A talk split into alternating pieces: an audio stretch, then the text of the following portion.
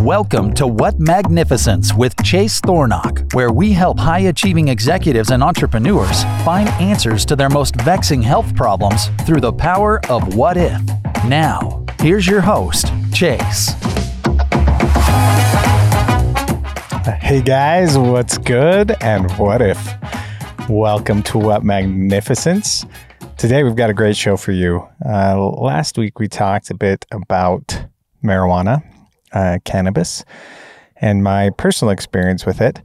And this week, we want to talk about the medical applications of cannabis and some of the research around um, how cannabis works for you. Uh, before we get to that, I feel like I should tell you maybe a little bit of a life lesson for me. Uh, this week, we took our, our boys out camping, and we're in an area that's prone uh, for ticks. At least that's what the signage says. And so when we brought them in tonight, you know, we told them, hey, we should check everybody for ticks just to make sure that that nobody has has a tick. So we're checking our boys, and they're just curious creatures, wonderful, curious creatures.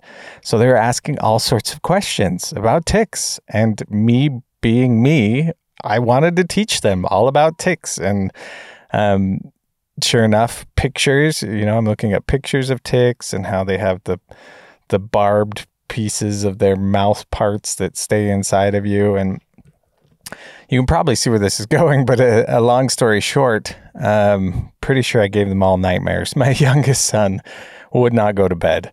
Um, just absolutely panicked that he was covered in ticks. So uh, l- let that be a lesson to all of us. And quite honestly, my wife warned me. Um, I'm right in the middle of showing them pictures on my phone of ticks. And from the other room, she says, What did she say? She, oh, she said, It's almost bedtime. And I was like, I don't know what that means. So I kept like teaching about ticks. And, and then I hear it again from the other room. It's almost bedtime. And I was like, uh, tell me exactly what you mean by that, you know? And she said, well, just be careful what you're talking about before bedtime. Um, it turns out the mind's a powerful thing. Uh, we've learned this, I've learned this on my health journey, but, you know, this is a little bit more of a hmm, comical case. But they eventually fell asleep uh, after a few tears, but just be careful what you teach your children before they go to sleep. Uh, so, what if, what if there are compounds in cannabis that act on receptors you have all throughout your body? And what if you have those receptors in your body because mother's breast milk contains the same type of compounds? And what if, what if those receptors and those compounds could help you heal your body? So, the endocannabinoid system is in terms of our knowledge of the human body is relatively new to us. Much, much like the enteric nervous system, it's a much more recent discovery. And it wasn't until the late 80s or early 90s that we discovered we had this receptor system for endocannabinoids, which are the active ingredients in cannabis. And once again, the reason we have that system is because in mother's breast milk, um, there are these compounds that interact with these receptors on basically every tissue uh, in the human body. Um, without without the endocannabinoids in mother's breast milk, um, it, the baby has difficulty learning how to suck and how to eat. It serves a, a, a, a uh, key function there of of helping to stimulate that part of the brain. And it's one of the reasons we postulate that adults, when they use cannabis or marijuana, that becomes one of their side effects is that they want to eat, or primary effects, like it was for me. That was important for me in using cannabis was to increase my appetite to begin to eat again. Um, but these these receptors also serve other functions. Um, one of which is that they help to protect cells from viruses they help to protect cells from bacteria. They help to protect cells from cancer and other malignancies. Um, and that's just incredible to me, right? So it, it, it provides this protective function for a baby um, as they're developing. Um, some other functions of those receptors. So they're responsible for a type of cell death called cell apoptosis. And essentially, every cell in your body has a, I shouldn't say every because I'm not quite sure about that, but most cells in your body have a, a timer, basically, that when they approach the end of their life, they go through the cell death process called cell apoptosis and they self destruct. And um, certain types of cancers end up being a malfunction in this process. So, uh, cell apoptosis is important when a cell starts to go malignant, starts to become a cancerous cell. It triggers this response in a cell, and the cell destroys itself before it can, can become dangerous to the body. So you actually develop cancer multiple, multiple times, but most of those cells end up destroying themselves before they become a problem. Um, some other functions of those receptors is that they help um, to control the inflammation and immune system. Does that sound familiar? It sounds a lot like the role of your enteric nervous system, doesn't it? So they've learned in studies that mice lacking a certain cannabinoid receptor have a higher inflammatory baseline. And this particular receptor, receptor is called CB2 for cannabinoid receptor 2. And we have two main types of those receptors cannabinoid receptor 2 and conveniently cannabinoid receptor 1. And cannabinoid receptor 2 is, are the receptors, again, that exist in most tissues in your body cannabinoid receptor 1 is um, exists in your brain tissue and it's what's responsible for the high that people experience when they um, use cannabis or more specifically THC. Uh, so marijuana and hemp or cannabis and hemp are um, the same plant basically, but the, the cannabis plant, the marijuana plant, is the female plant and hemp is the male version of the plant. And then in that in those categories you have two main types of marijuana, of cannabis. The and they're they're honestly they're Sanskrit words that are thousands of years old. And the first category are called sativa, and the second category are called indica. And I think this is important for people to understand because when I went through my journey with cannabis, it just felt like the wild, wild west. I didn't, I had no idea where to start. I didn't even know about these two main types of cannabis. Um, but sativa is Sanskrit for day, and indica is Sanskrit for night. And typically, the indica strains have higher amounts of THC and a more of a sedative effect, which is why the Sanskrit word for night, right? It makes you drowsy and sleepy. The sativa strains tend to be more energizing, uh, hence the word day for for that branch. And then you have hybrids, which are a cross between the two. In my experience, most of these cannabis strains that you come across are a hybrid type of strain. And when you go into a dispensary, um, you're confronted with a lot of interesting names uh, for like purple haze and gorilla glue, and I don't even know all the names. Right? There's thousands of different strains of marijuana. Um, but again, each of them belongs to one of those major branches, or they are a hybrid of the two branches. Um, the two main compounds in marijuana that get most of the attention are called uh, CBD and THC. And recently, uh, CBD especially has had this awakening. I feel like you go to, uh, even you go to a gas station in some places and they have CBD because it's non psychoactive and it's legal, I think, in most states. Um, and then you have THC, and THC is just another one of the compounds in marijuana, but it re- it binds to the CB1 receptor in your brain and can have psychoactive effects. It, it's responsible for the high. But the fascinating thing is that of those two compounds, there's that's only two of them, and in cannabis, there's over 400 active compounds in the plant. CBD and THC are only two of them. It's kind of mind numbing to consider that, right? We, we spend so much time focusing on these two, but there's actually 400 other active compounds in the plant.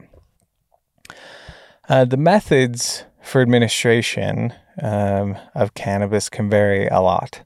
Uh, I think most people think of smoking it, at least in popular culture. That's the that's the way that's portrayed. Um, but there are also different ways of taking it, like vaping it, and I'll explain the difference between the two of those here in a minute. It, and it's an important distinction, I think. Uh, you can also eat it. Um, you can take it rectally, and again, we'll talk about that a little bit more and the advantages of that.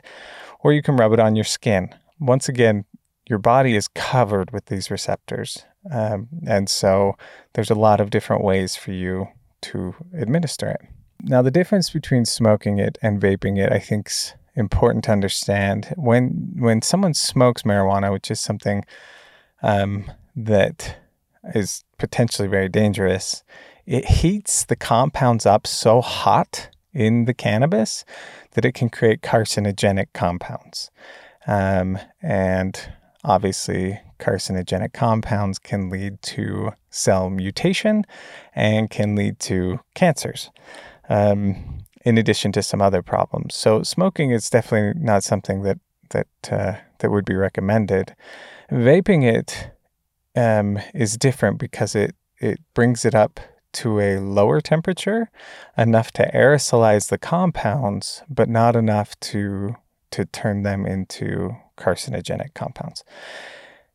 And there's an important distinction there too. Um, if people are using inexpensive devices to vape the cannabis, um, sometimes those devices get almost just as hot as smoking it. And so it's important to know that you can get variable devices and and for people who are using it medicinally, um, these variable temperature devices you can use to slowly increase the temperature. And each of these cannabinoids vaporize at a different temperature.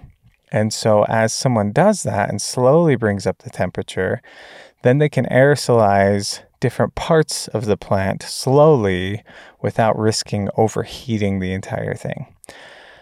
Um, another thing to keep in mind about cannabis is that it is a fat soluble compound, meaning if you ingest the cannabis orally, if you eat the cannabis, um, you want to you want to include some fat so that your body can absorb the compounds that are available to you.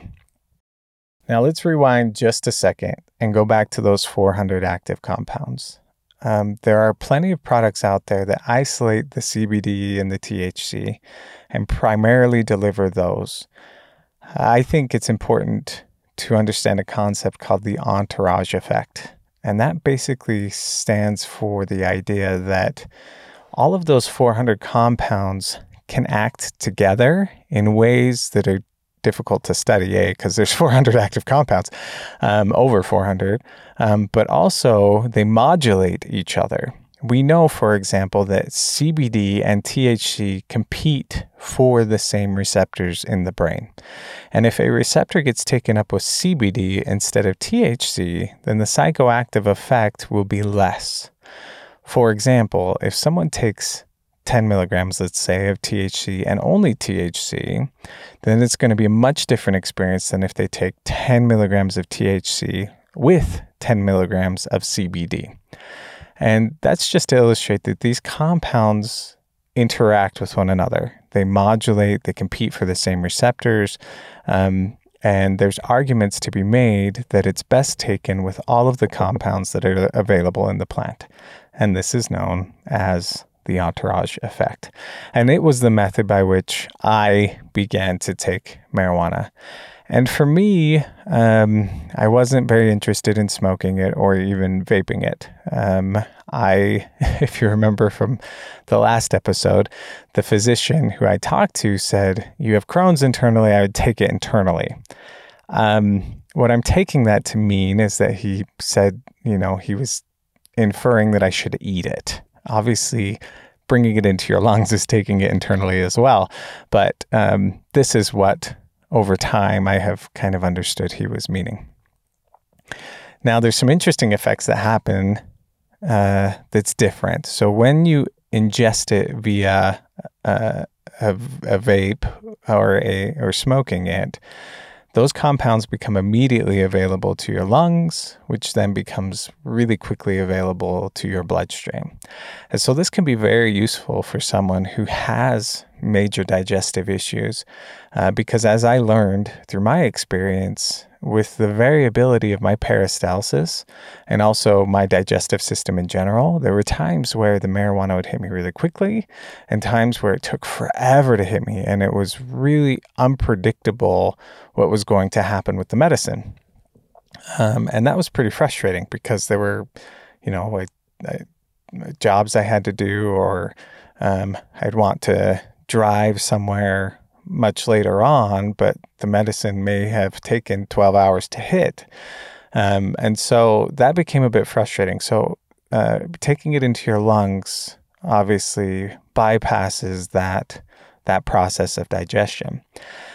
When you take it in orally, it goes through a different process. Your body takes it in, digests it, and again, uh, depending on how much fat is available to help you absor- absorb the compounds, um, they then get processed by your liver, and specifically the, the THC gets processed by your liver.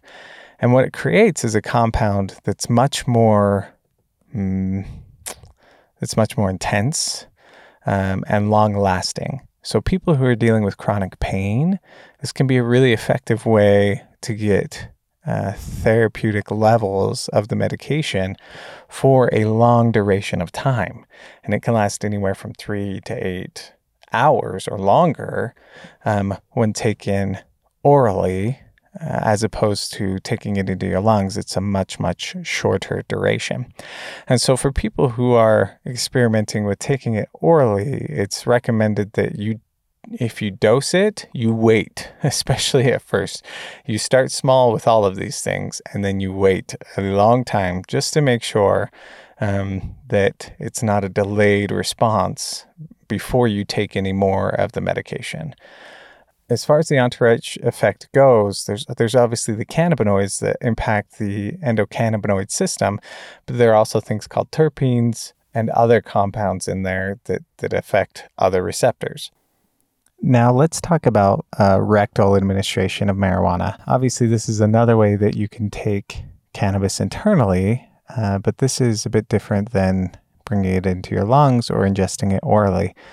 In that, um, in that part of your body, you have three main vein drains, and the lower drains, those closer to the anus, um, actually bypass the liver. And that gets interesting because when it's administered this way, um, you can avoid much of the psychoactive effects of the THC. And uh, the way that this is created, and, and, I should have mentioned this earlier, I think I mentioned this last week, but I, I took orally, I took what's called Rick Simpson oil or full plant extract oil, which is this really thick honey like substance, and I'd put it in these capsules and I'd swallow it. Well, that can be taken and um, melted down together with cocoa butter and put in like a cone shaped mold and frozen to be then admin- administered uh, as a suppository. And um, again, it's it bypasses the liver, so you have less of a less to no psychoactive effect, and you also are it's much more tolerable for people. In other words, they can experience higher doses of the medication or bigger shifts in the dosage of the medication, um, and not have the negative effects associated if they would have taken it via their lungs or via eating it. And that's helpful because it's so non specifically dosed. I mean, you get maybe a syringe um, of, of medication, but each medication is going to be different. Each batch is going to be different. The amount of THC or CBD is going to be different.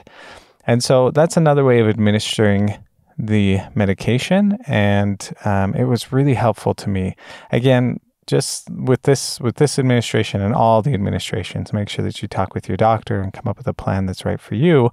But this was a method that I wish I would have been aware of earlier at the outset because it was effective and useful and it helped me to avoid some of the negative side effects that I wasn't interested in.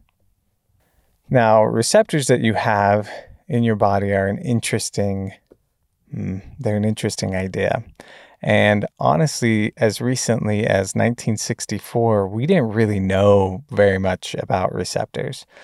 So um, I love this little this little idea here. Um, the Dutch uh, pharmacologist, and I'm going to say his name wrong, I know, but it's D.K. de Jongh, is how I'm going to say it. In 1964, it said uh, To most of modern pharmaco- pharmacologists, the receptor is like the beautiful but remote lady. He has written her many a letter, and quite often she's answered the letters. From these answers, the pharmacologist has built himself an image of this fair lady. He cannot, however, truly claim ever to have seen her, although one day he may do so. Uh, and then to continue on to this, to continue on with this thought, and this is the quote from the Dutch pharmacologist, where he says, How could God know what chemicals man would develop in a laboratory so that so that these compounds that we're making could affect the human body? How is that even possible? Right? But essentially, you have these receptors in your body because of what we interact with in the environment. And I think that's useful to understand because, at least in my mind, I looked at things like food and medications, pharmaceutical medications, as two completely separate things, right? I didn't understand the mechanisms between them. Um, but as I've learned over time, they both act on the same receptors. Food does, cannabis does, pharmaceuticals do. And this gave birth to the modern medical approach, the discovery of this receptor system, and that we could create synthetic chemicals to interact with these receptors. Well, the only reason we could do that is because there are natural chemicals that act on these receptors as well and modulate them, much like a pharmaceutical can. Um, so there's there's some more fascinating things I want to talk to you about cannabis. But before I get to that, I want to uh, give a shout out to my What If Warrior of the Week. And this came from Sally D, and she said, This show is so fantastic. I've told a lot of people about it, and I've been really enjoying what I've been learning.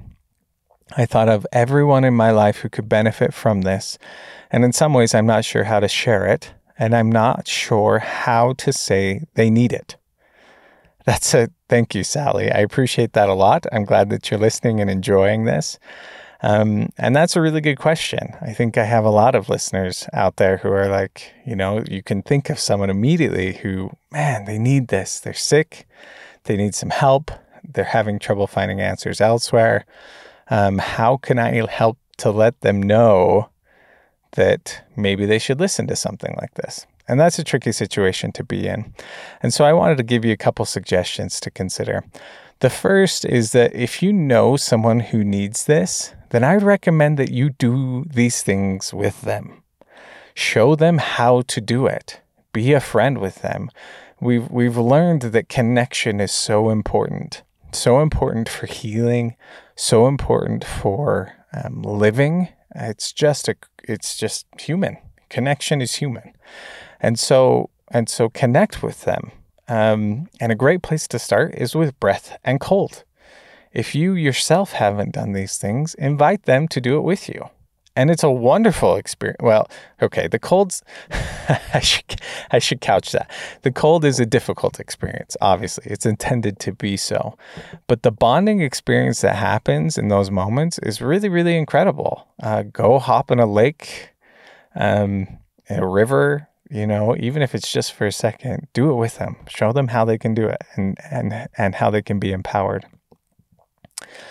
um, the other thought that i'd like you to consider is what if the person that someone is thinking about as they listen to this show is you. Could it be you? It was definitely me. Uh, there was a lot of times where I would hear things or see things and think of someone else first when I was really quite sick. And I just didn't realize it. I love this idea of realizing, and we talk about awareness and and recognizing, but I like to use the word instead of recognizing, recognizing. Rewiring the cognition of your brain to be aware, right? So take a look in the mirror. Do you have an autoimmune disease that at this point is just a minor annoyance, right? And it could be a lot of different things. It could be a lot of different things, but it's not bad enough yet, right? Someone else has it way worse than I have it. Well, the truth is, everyone can use these things. Everyone can use these things. And isn't it a fascinating thought to think someone may be listening to the show thinking of you as needing it? So get out there, all of you, get out there, do some breath, do some cold, break your brain a little bit so that you can start asking what if and start making major changes for your health, for your mental health, for your physical health, um, and just start asking what if. So let's talk a little further about marijuana and the history of marijuana. So marijuana is a Schedule One drug on the federal list of drugs, and Schedule One is the worst of the worst. Um, it is a defined as a substance or chemical with no currently accepted medical use and a high potential for abuse. Included on this list is heroin as a Schedule 1 drug. I think ecstasy is a Schedule 2 drug, and so on and so forth. You have different types of schedules. So here's a fascinating fact for you the US government actually holds a patent on marijuana. And not just that, uh, a patent has to have application, right? So it is a it's a patent on the uses of marijuana, and you can look this up. And I encourage you to do so because I just think it's fascinating. But go go and uh, look it up online. But it's patent number. Let me count my des- my numbers here. Okay, so it's patent six million six hundred thirty thousand five hundred and seven. So patent US patent 6,630,507. And uh, this patent was filed in October of 2003. So not that long ago. And it is awarded to the USA as represented by the Department of Health and Human Services. And specifically, the uses for marijuana are, and I quote, inflammatory, autoimmune, stroke, trauma, neurogen- neurodegenerative diseases, Alzheimer's, Parkinson's disease. Wow. And again, autoimmune. Like, how big is that category? We talk about multiple sclerosis, we talk about scleroderma, we talk about lupus, we talk about fibromyalgia, diabetes, Crohn's disease, ulcerative colitis, cancer. So many types of diseases are autoimmune diseases. As a matter of fact, I heard recently that the phrase of unknown entomology is one of the most common phrases in medical textbooks. And basically, what it means is we don't know where it comes from. In other words, autoimmune diseases. There are so many autoimmune diseases. And the US government holds a patent on the uses of cannabis for autoimmune diseases. Fascinating. Fascinating. So, my challenge for you this week is to Sally, that was so good. Thank you again for sending that question and that thought in. But my challenge and my what if for you is what if you are the person who someone else is thinking of needs this as they listen to this podcast? What if you could invite a friend to connect this week? What if you could do some simple breathing, some simple cold together and feel better? right? And help each other feel better and connect with one another. Take a look in, in the mirror and see your bodies and feel your brains and and uh, and just just ask yourself Could this be you? Could you feel better? So, thank you so much. I'm glad that you joined me this week, and I'm so excited to talk with you next week.